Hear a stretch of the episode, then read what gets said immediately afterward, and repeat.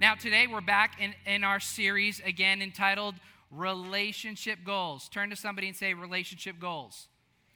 How many of you have relationship goals? Oh, not too many of you. I have relationship goals. I'm married and I have relationship goals. If I don't have relationship goals, I'm in trouble. And simply this relationship goals are defined as goals that focus our relationship efforts with family, friends, a significant other, or spouse. Now, today, we are going to focus on the area of a significant other. I don't know about you, but I like having a significant other. And I think many of you, you want to have a significant other. So we're going to look at what our relationship goals need to be when we're ready to date, when you're ready to be single and mingle. We want you to have relationship goals before you go out. Because if you don't have goals, you'll accept whoever comes around. And that's not a good recipe. I'm going to say it again. If you don't have goals, you'll take whoever's breathing, and that's bad news bears. You don't need to do that. So I've titled my talk today, How to Find a Date Worth Keeping. And how to, keep, how to keep a date once you've found them. But before I get into all that, I'm going to share with you some pickup lines. So, guys, take out your notepad, write some notes here. I'm going to give you some pro tips, okay? Pickup lines. We're going to start out a little cheesy.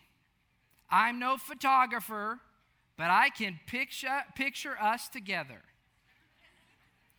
Life without you is like a broken pencil, pointless. We're not socks, but I think we make a great pair. Are you a keyboard? Because you're just my type. All right, now we're just getting started. If things are going well, you take it a step further. Here are some more advanced pickup lines. If you were a burger at McDonald's, you'd be named the McGorgeous. hey, you're pretty, I'm cute. Together, we're pretty cute. My feet are getting cold because you've knocked my socks off. All right. Now, if you really, really want to get bold and you're going to go at your own risk, here are some bold, bold pickup lines. Do you believe in love at first sight or should I walk by again? Now, ladies, for if you've got a guy in your life who's clueless, that might be one you need to put down. I think you're suffering from a lack of vitamin me.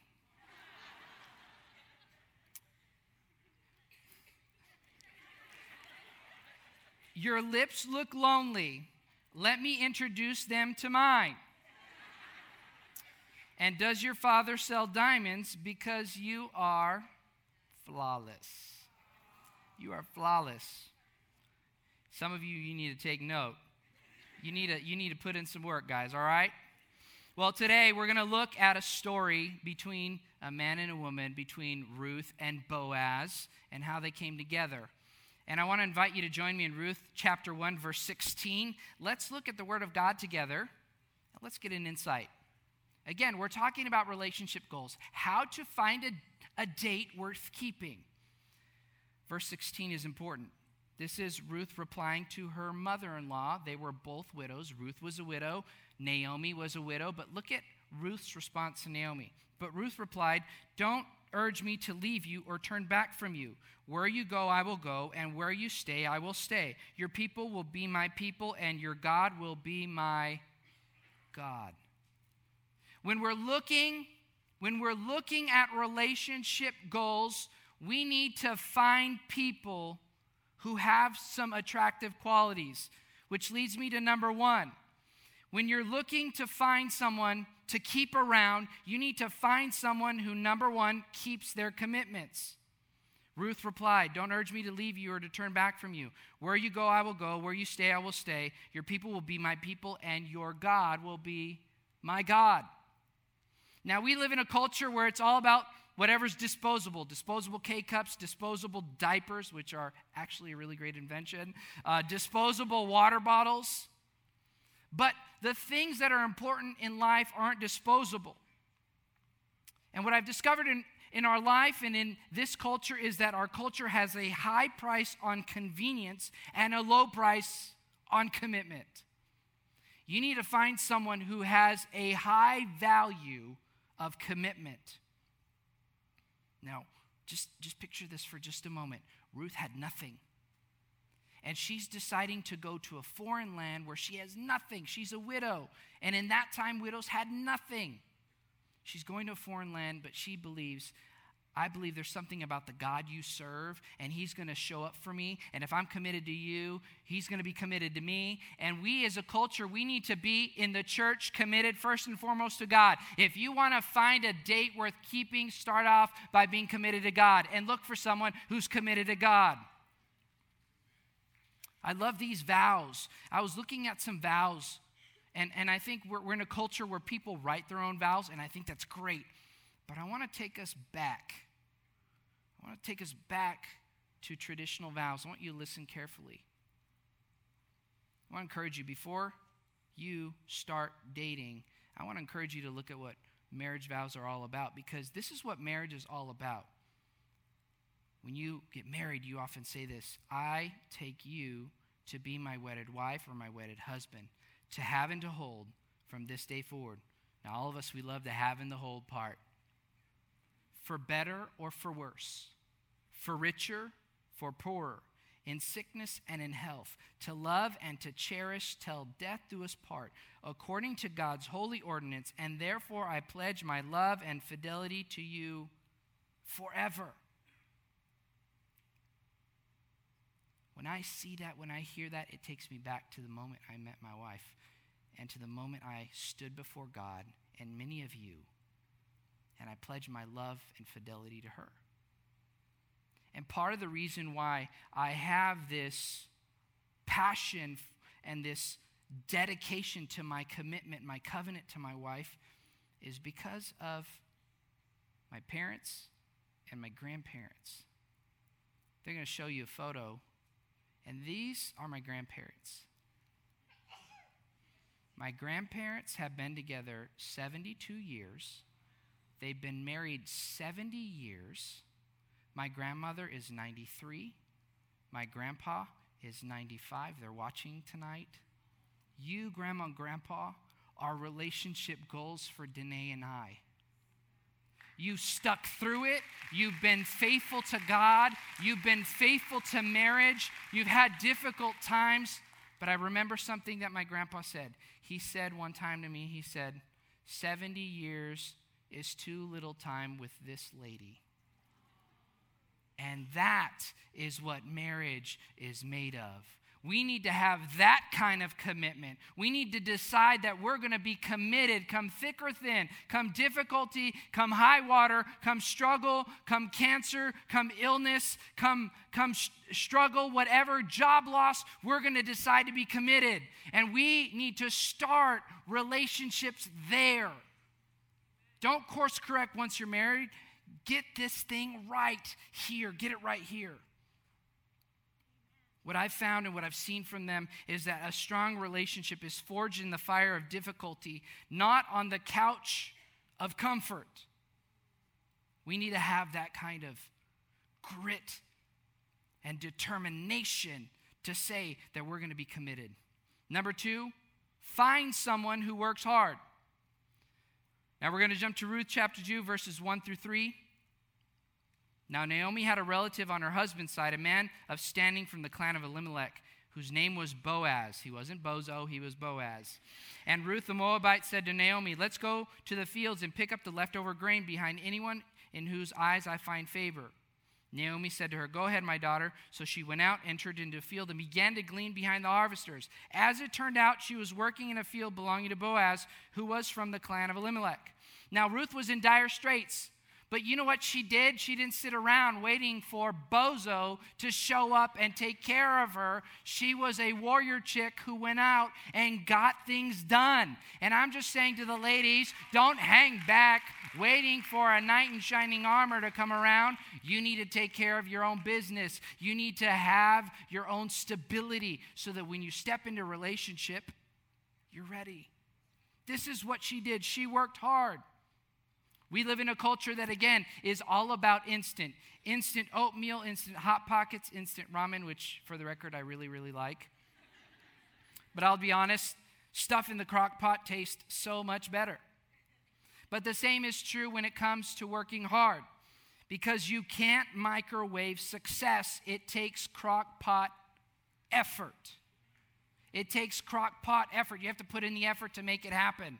Let me put it to you this way you can't build a $100,000 life with $1 effort. You can't build a life of success and significance without putting in work.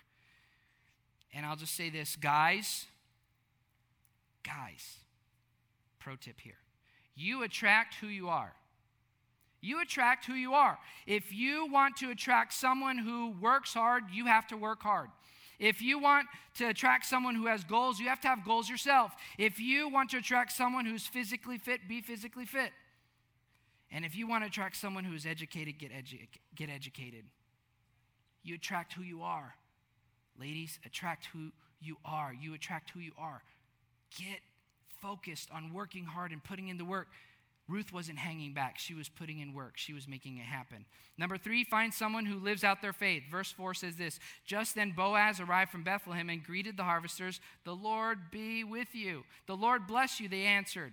Now, Boaz just wasn't a Sunday only Christian. He was a Monday through Friday Christian. And the reason we know that is because he greeted his employees with the Lord bless you. He was willing to lead well. In fact, if he said, The Lord bless you to his employees, guess what? His employees respected him a whole lot. He had a lot of clout. And if you want to have clout, be willing to live out your faith, not just on Sunday or on Wednesday or just whenever you're in a Bible study moment. It's all day, every day. All day, every day. Live out your faith. I'm going to give you a pro tip Someone with an inconsistent faith life usually has hidden cracks in their character. If you see someone who's inconsistent in their faith, they probably have cracks in their character, and you need to beware. Now, if they're working through it and they keep advancing, then you can, you can begin to trust them. But if you see there's inconsistency in their faith walk, just walk away. Pray for them. Don't do missionary dating, okay? Don't try to save them. Let God work with them, and then when they're fixed, whenever they decide to get fixed, uh, you can connect with them. I'm going to take it one step further. Some of you, you have a secret life. You have a secret life. You're out at the club or at the bar on Friday, and then you say yes to an invitation to spend the night on Saturday, and then you come to church on Sunday, and you're having to try to catch up in your faith. Don't do that. Don't do that. Look for love at church, not the club, because righteous is better than ratchet.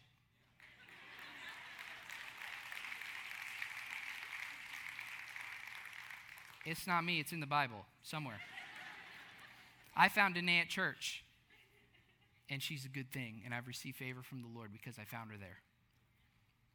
Let me tell you this not all that glitters is gold, but gold always glitters. You know what else glitters? Part two of pickup lines. so if you're locked in in your relationship, here are some more pickup lines. Did you hear of the new disease called beautiful? Because I think you're infected.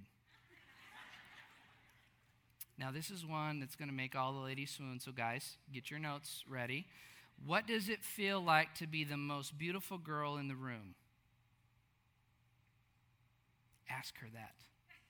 Ask her that. You'll discover. I know you I know it sounds strange, but just ask her that. She'll she'll swoon to that. There's only one thing I want to change about you, and that's your last name.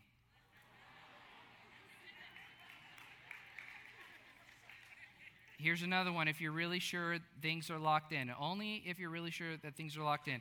Wouldn't we look cute on a wedding cake together? You know, the little, yeah. Here are some more that are risky, okay?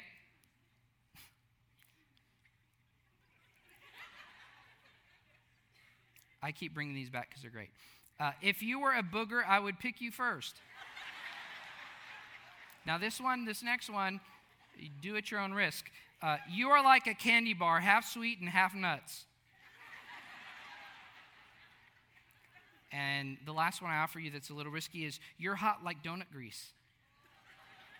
You're hot like donut grease. Now, I'm going to bring three more. This is it. Uh, this is when faith and flirting they come together, okay? Are you religious? Because you're the answer to all my prayers. I'd say God bless you, but you look but it looks like he already did. And then my favorite, is your dad a preacher because you're a blessing? She's a blessing. She's a blessing. When we're looking for love, we need to approach with respect. That's the final point. When you, when you need to find a date worth keeping, find someone who approaches with respect. This is what it says. Verse 8 through 12. So Boaz said to Ruth, My daughter, Listen to me. Don't go glean in another field and don't go away from here. Stay here with the women who work for me. Watch the field while the men are harvesting and follow along after the women. I've told the men not to lay a hand on you. And whenever you are thirsty, go and get a drink from the water jars the men have filled. At this, she bowed down with her face to the ground. She asked him, Why have I found such favor in your eyes that you notice me, a foreigner? Look how Boaz replied.